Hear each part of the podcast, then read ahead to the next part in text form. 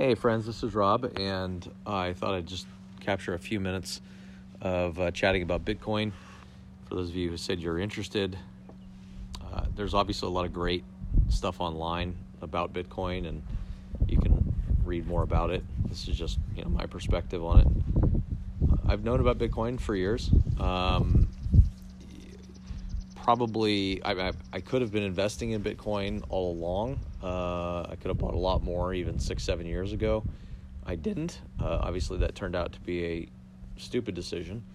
Um, but to some degree, the reason I didn't, and the reason I'm acknowledging this, is that uh, I was I was interested to see the network effect of Bitcoin build uh, before I did, and that really is the core, I think, discussion to have around Bitcoin is the sense that you know any store of value, any anything that's valuable out in the world operates on a network effect, meaning you know, gold would not be valuable if only one or two people in the whole world thought gold was valuable.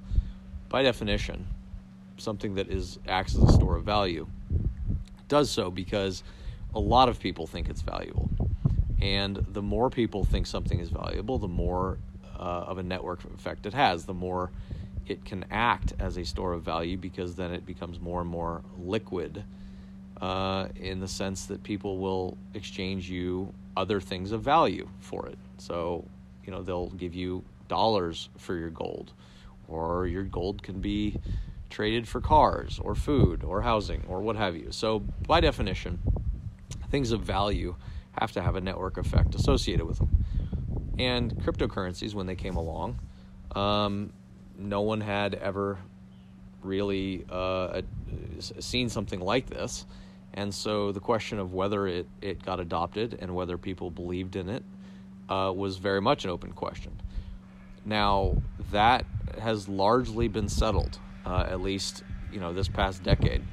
Uh, in, in successive waves of run ups from you know zero to a thousand to four thousand to twenty thousand to now forty thousand dollars per coin, Bitcoin has proven to be very robust as you know millions of people have gotten involved or bought Bitcoin and you know billions well first millions of dollars and then billions of dollars and now approaching a trillion dollars um, of total real money uh, having flowed into into the network. Um, and so ultimately, the, the network effect that underlies Bitcoin is, is really proven to be quite robust and it, it doesn't really show any signs of, of slowing down. And as you've seen on my Twitter feed, I've said that you know there's very few things that we see as as clean and pure of an experiment in the lower left as what you see with something like Bitcoin because it is I mean it really is a pure experiment in the lower left meaning that network effect that's that's occurring is a matter of belief. Now we you know in a sec we'll kind of unpack what some of those beliefs are and why that's occurring but you can't deny the fact that that the reason the the dollar value continues to grow is because people are adopting it and and that's happening because of of a growing collective belief uh, that undergirds it. So that's it's a pretty interesting phenomena just from that standpoint. Um, and obviously, the value, you know, has continued to grow. Now, talking about that value for a minute, um, one of the things I pointed out is that you know there is no intrinsic value to Bitcoin one way or another. Uh, if a trillion dollars flows into Bitcoin, then you can take the number of coins on the network and divide it by the trillion dollars of capital that have gone into it, and you're going to get, you know, a set of prices that reflect that. Uh, if that number was uh, only a, only 10% of that, well, then you're going to have prices that reflect that. Neither is better or worse per se. Um, I mean, one might have a more robust network effect by virtue of the fact that more people have adopted it but there's there's really no intrinsic value to it per se as it relates to um, the you know the dollar amount, other than the fact that uh, more capital going in uh, means that there's more uh, more value per coin, and and really the the key innovation of Bitcoin in a lot of ways is the fact that it's got a fixed supply uh, on a digital ledger, a public database. So that fixed supply um, is is really very powerful. Uh, so we're at about 18 and a half million coins having been mined today, and a total upper limit, mathematically, a total upper limit uh, on the coinage of about 21 million. Actually, 21 million exactly. Um, and that's significant, right? Because if let's say you have a trillion dollars or approaching a trillion dollars in in capital that has gone into the network today, uh, and you're at you know ninety percent of the Bitcoin that will ever be in existence has already been mined. Um, that tells you that that over the next ten years, as we increasingly approach you know twenty and then twenty one trillion, uh, that's it. That's all the supply that will will ever be available and if the value or the amount of money that goes into the network goes from 1 trillion to 2 trillion to 4 trillion to 8 trillion, well, then the value of the coins, by definition, will have to go up a whole hell of a lot. So a 30,000 or $40,000 coin today um, could very easily see 80,000 within a couple years, could see you know 200,000 within a few years after that, could see 500,000 after that. And you might say, what's the upper limit? Well, you know, it's it's kind of a it's kind of a weird question because at the end of the day, um, remember that when we talk about what the what the other side of that Bitcoin measurement is, it's dollars, right? And and and so, you know, this is this is a little nuanced, but I think you'll track it, right? So, if it, we're talking about a trillion dollars in today, and you know, what's the instance where it goes to five trillion or ten trillion? Well, it's with economic growth uh, and more money printing, right? And so one of the things that are drawing people into Bitcoin is the fact that the the the other currency, the thing that's measured in at least dollars, is being printed by the Federal Reserve at a at a massive rate. I mean, they're inflating the value of your money away. At least that's the that's the argument that a lot of you know Bitcoiners would make, and you know clearly that is true. Um, so if they continue to print money the way they have in the standard fiat based economic system, then it is, you can understand why um, more and more money supply being out there, more and more quote unquote economic growth being driven through money printing, more inflation probably more debt driven growth, uh, and you have an overall economy that grows. At least it looks like it grows on paper, right? But if the economy grows by 6%, um, most of which was on borrowed money, and you know much of that was was was was generated out of thin air from the Fed printing dollars, and therefore uh, you know a five percent inflation rate. Well, then that's not real economic growth. But but that's 6% of economic growth if it translates into more money being in the economy and therefore capitalization of bitcoin goes from a trillion to 2 trillion to 4 trillion to 8 trillion. Well then you can see how the value of bitcoin could grow in real terms even though the econo- the overall economy was growing kind of in fake terms. I, I know you know that's maybe a little bit hard to, to catch but it's actually quite important to the overall case of whether you might be interested in bitcoin the, the fundamental notion is that Bitcoin has a relatively fixed supply over the next 10 or 15 year time horizon.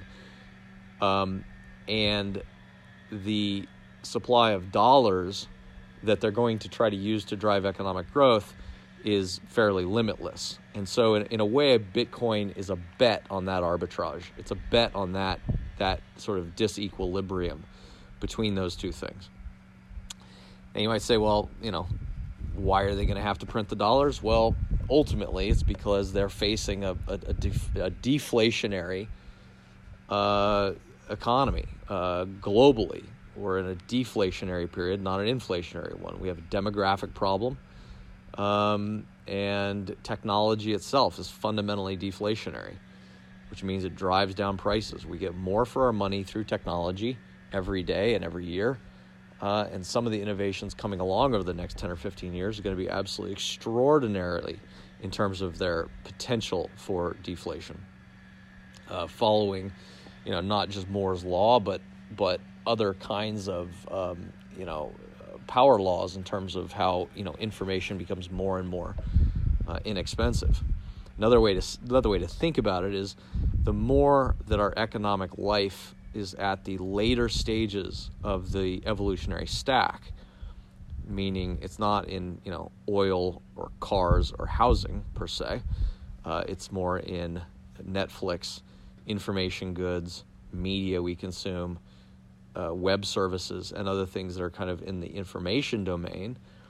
The more subject to uh, deflationary economics we will be. Now, the reason this is a serious problem, of course, is that we have a whole bunch of promises to an entire uh, generation in the form of the baby boomers in terms of their pensions and, and other retirement assets. So, so the so the broader way to see this, in a sense, is that we've the politicians have made a huge uh, set of promises to the voting class, um, who who are active voters. Right, these are our boomers. They're active voters. They're very politically influential. Our most politically influential uh, uh, generation and and and and socioeconomic group. Um, and they also hold all the assets, by the way. So they're the, they're not only the one percent, they really do hold most of the assets, and they're also the captains of industry and all this other stuff. So, so the point is that is not a group that is going to get left out in the cold by the people who control the printing presses. They're going to make sure that the asset values stay up. They're going to make sure that whatever's needed to combat these deflationary forces, um, both in form of technology as well as demographics. Uh, you know, we have a we have we have a graying population, uh, and and you know relatively static um, uh, overall population growth. And and by the way, we also have people leaving the workforce. You know, the boomers are leaving the workforce as they retire, and so all of those things mean you've got some serious headwinds on economic growth. And so you have all this debt sitting out there. You have slowing economic growth. You have deflationary technology. Um, and all those things add up to a very ugly economic picture uh, in terms of keeping the, the value of assets propped up, meaning stocks and bonds, real estate, etc. So, how do you get out of this mess? Well, you print. You just you just flood the economy with money, and you what that fundamentally does then is it turns you from an inflationary kind of economy to uh, what they're going to attempt is inflation. Right, and that's why you're seeing inflation pop up in you know goods and housing and healthcare and and all these other things because you know they've been running this playbook for you know well over a decade now, uh, a couple of decades, frankly. And of course, it drives massive wealth inequality and all this other stuff. That kind of takes us too far afield for the moment. This discussion about Bitcoin, but but the point is that at a macro level, that is the that's the bet. I mean, that's the bet you're making with something like Bitcoin that says, okay, I want to put my money. Uh, let's say you have fifty thousand dollars that you were trying to protect against inflation, and and what these policymakers are going to continue to try to do over the next 10 years and you want to put it into a store of value where the supply cannot be inflated because uh, it's mathematically impossible for that to happen, well, then, you know, and it's anonymous and it can be divided up, you know, uh, easily and it can be sent um, relatively frictionlessly uh, to anywhere in the world et cetera, et cetera. So it's got it's got all these characteristics of money in a store of value. They're they're very attractive, but fundamentally, it's a bet against the inflationary forces of you know what the what the Western governments uh, are going to do and what they what they have done. Um, there's no reason to think that that network effect has run its course. If anything, um, it, it seems to be picking up uh, speed. As I said, it's approaching a trillion uh, in terms of the whole crypto market, and uh, you know it could very easily see that um, over the next five years go to multiples of that. Of the gold market, I think is roughly six to seven trillion in terms of total market capitalization, and you know a lot of uh, pundits would say that they would expect Bitcoin to at least get to that to that spot, and I think that's probably a reasonable um, a reasonable guesstimate. Uh, you know, which would put it, you know, sometimes some somewhere, you know, uh, close to an order of magnitude higher in terms of the overall uh, value than it is today. Um, so I think that's kind of the the overall macro analysis. That's the, the that's the what and the why of Bitcoin. Uh, I have been buying. It's a very volatile asset, clearly, or a very volatile store of value. So you know anything that can go up 400% in a month can also drop 50% in a week, uh, and it does. And so you have to you have to be prepared to you know either trade it actively, which I probably wouldn't recommend, or you just kind of slowly accumulate it when you can um, on the dips, and then you, know, you, you look at it with a long term a long term perspective. There will come a time where I suppose you know years out, um, you'd have to look at it and say, okay, is it is it still maintaining its thesis as a uh, as a potentially strong store of value? And a lot of that I think comes down to some of the governmental responses there are some people uh, who, you know, obviously think a lot about this, and um, I think that you know they would argue that it's actually relatively safe, even from a, a full-on governmental assault.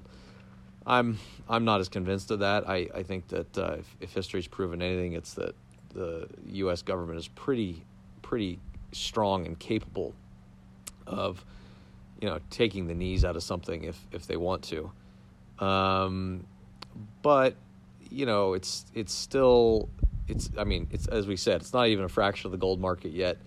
Uh, you know, one would think that it's probably not going to uh, get get too much attention uh, until it gets to that point. Even though obviously the Feds are talking about you know regulations on it, and they're talking about you know a, a cryptocurrency of uh, for, directly from the Federal Reserve called FedCoin. So they're clearly keeping quite a quite a close eye on it. But um, you know the other thing is is that if you take your Bitcoin, you put it into cold storage, which means you offload it into a into a portable drive uh, that you know portable wallet. And there are some uh, ones that are specifically designed just to do that, which I would recommend you you get. Um, you know that's something that you can go with you. You could jump on a plane, and you know you've just taken your Bitcoin with you, and now you uh, basically have your money with you. You know wherever you go in the world. And certainly there's there's people that like that feature of it too. They like they like the the sovereignty of feeling like their um, at least some of their assets are are are portable, uh, anonymous, and um, and sovereign from uh, from from government. Um, let's see what else to to mention here. I think in terms of overall, you know, portfolio allocation, uh, I think you know even a conservative allocation would probably be one percent. Um, I think higher higher allocations of three to five percent, maybe even ten percent in some cases is probably appropriate, depending on your you know risk posture. Uh, I have no problem, for example, in, in, in mine to be at to be at ten percent, because um, you know it's it's it's part of a diversified portfolio, and I also have a pretty deep belief that the overall thesis behind it is going to prove itself out. Someone asked me, I think in one of the tweet replies, um, how it how it corresponds to or inter- interfaces with the Great Release, and I think it is really truly core actually to the thesis of the Great Release, in the sense that the Great Release is very much being driven by the failure of the United States to more intelligently accommodate its own power, and particularly economic power, within its own borders, and of course without as well internationally. And what I mean by that in particular is that it's engaged in, in a four or five decade process internally of, uh, of increasing of, of policies that have increasingly wiped out the middle class and consolidated the wealth amongst amongst a few people in the country. And that's made it fundamentally irresilient. And now, as we just talked about, in order to accommodate that problem, what it's going to do is it's going to print even more. And so the the loss of American hegemony is going to come on the back of its real idiotic short sightedness about how it has created these real problematic policies that create internal um, uh, internal irresilience through massive wealth inequality and the way it has has used its uh, position as the world's dominant reserve currency to basically finance that that outcome, uh, to use its position as the dollar issuer issuer of dollars to be able to run massive deficits, to try to keep its political promises to uh, its pension class, to try to keep its political promises in terms of health care, all these other things that have run up our fiscal deficit, while at the same time um, keeping propping up financial assets uh, for the one percent. And and it's of course been a disaster for the country, and we're seeing that with the rise of populism,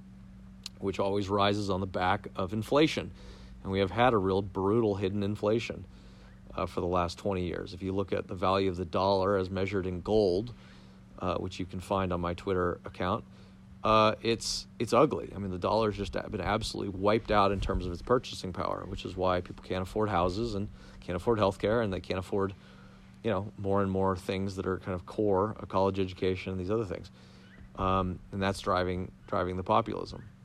So the Great Release is is a thesis about the breakdown of the U.S. for many reasons. Uh, you know, there are certainly cultural elements to it, and there's um, there's you know political issues and all of that, but kind of at the core of it is is the nature of of imperial power, uh, which really at the end of the day follow the money, and it and it is about the money and how we've mishandled that power from an economic point of view, and that will continue. And so the the the, the accommodation that is underway now is still short sighted. It's still stupid, and it's going to make the problem uh, deeper and worse even while trying to uh, perpetuate, you know, kind of perpetuate the game. So it is my belief that something like Bitcoin, um, and, in, and, and, in fact Bitcoin, although it uh, you know arguably could be a few other things, um, is going to be at the center of a move into the transformation age where American hegemony breaks down on the loss of confidence in the U.S. dollar because everybody can see what you know what they're doing inside the country. Uh, they you know citizens will see that that the Fed is is killing the dollar, uh, so they're going to be putting their money in stocks as we've seen, putting their money in real estate as we've seen, and putting their money in you know Bitcoin and gold and these other things because they don't want to sit in the dollar. And then outside the country, um, you know, our, our, our geopolitical opponents can see how we use the dollar as a, as a diplomatic bludgeon to try to punish, uh, punish our uh, competitors um, or opponents and end up, um, you know, using it in ways that make them want us to lose hegemony as well. So, you know, the deck is not stacked well in, in favor of this lasting forever, uh, and and China and Russia and others, Iran, it's very much in their interest to uh, to basically facilitate anything that would cause the dollar to cease being the, the dominant reserve currency over time. And Bitcoin is, I think, what arises in its place to do that. Not not just Bitcoin. You know, clearly gold and oil are are are, are big components in in in that picture, but um, but yeah, so the, so the so the rise of the internet of value, what's called the internet of value, meaning literally an internet, internet work, uh, which is what the internet is you know short for, uh, the, the internet work of value, meaning you know, so the World Wide Web is an internet of information and an internet of uh, media and an internet of websites that that serve up information and media, whether it be text or what have you. Well, the internet of value is saying the same thing, just with a different object. And the object in this case is, is stored value. So the Internet of Value that I've said is going to be the, the, the sort of uh, central currency of the transformation age at Teal, uh, arising over the next 20 years with Teal, is, is just that. It's going to be uh, some form of trustless, uh, trans-statal, you know, so, so beyond the nation, trans-nation statal uh, distributed, so it's distributed and decentralized, uh, network, internetwork of value storage. And you know, at that point, you just say, well, do we think it's Bitcoin, or could it be something else? Could it be, um, could it be a Bancor like instrument that had the actually had the um, the imprimatur of the nation states themselves uh, to do that. In fact, this is one of the things I kind of argued a little bit should happen. If, if you know, if, if the United States was feeling, you know, real uh, visionary and really wanted to step into a, a, true leadership position in the transformation age, I think it would explore just that. It would explore a, a, a crypto ledger based Bancor like instrument that it would be a part of, but but not be the dominant player, and it would be one of many players, and would allow it by virtue of setting up the protocol, would allow it to uh, sort of lead the world into the transformation age in a way that would really um, reestablish uh, and re- reestablish a sense of global leadership, but also prepare the world for an equitable form of economic competition in the 21st century. The way we're headed now is is is truly uh, almost like a World War One regression of you know inflation, you know uh, uh, currency wars, uh, tariff wars, and then hot shooting wars. And so the road we're on is not a good one, and uh, but it may be asking too much for the political forces within the U.S. to be smart enough and strategic enough to see what's required here. And unfortunately, that is the nature of a great release, isn't it? Is that by definition, what a great release points to is the fact that the system's irresilient. It literally cannot respond to change because the overall system IQ has gotten stupid. Um, not just cognitively stupid, but the system itself can't even can't even bring the right voices to power. It can't even bring the right incentives into the system. It can't even bring the right um, people and players to bear. And so what it what happens is it becomes kind of a free for all, where it's kind of winner take all, and this becomes uh, well. I mean, read the news. This is where we are today, and it's extremely dysfunctional because because the the social holon in question or the ecosystem in question can't generate the system level intelligence it needs to then adapt and so what happens is it, it has to go through this breakdown and only by going through a breakdown only by going through you know what amounts to a real shit show and that really then blows up the the power mafia the power connections blows up the 1% blows up all of the ways in which the system is stagnant and all of the accumulated resources have been hogged and are are not flowing properly all of those interconnections have to get blown up in order for it to go into the next phase, which is the reorganization phase. And that's when the innovation really, really explodes and really starts to, to come alive. And I might argue that, at least in some spheres, that reorganization phase of the Great Release has already begun. In fact, it, it's quite appropriate to point out that Bitcoin, not surprisingly, arose out of the initiation of the Great Release of 2008. So when the Great Release started, at least by my my measurement, my clock was 2008, the Great Global Financial Crisis, and you end up then with um, this absolute implosion of the world financial system. No surprise that Bitcoin grows up literally right at that moment. Right at the end of 2008 is when um, Satoshi Nakamoto uh, uh, publishes the original, you know, white paper and puts the software out there. And in the first block, uh, famously, you know, the first block of the blockchains points to an article on the on the banks getting bailed out. I think in England. So this was already a moment where the very first seeds and the DNA of the reorganization kind of underway um, for the great release that was beginning this sense that okay, the world's economic system dominated by the U.S.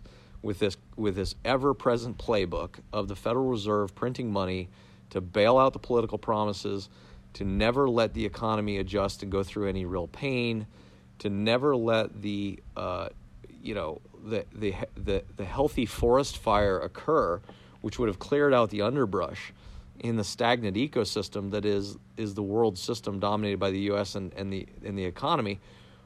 That just continues to not be allowed to happen, and so the whole system is getting more and more irresilient. More and more tinder is building up, and the fire, the ultimate fire, is just going to be bigger and bigger and bigger.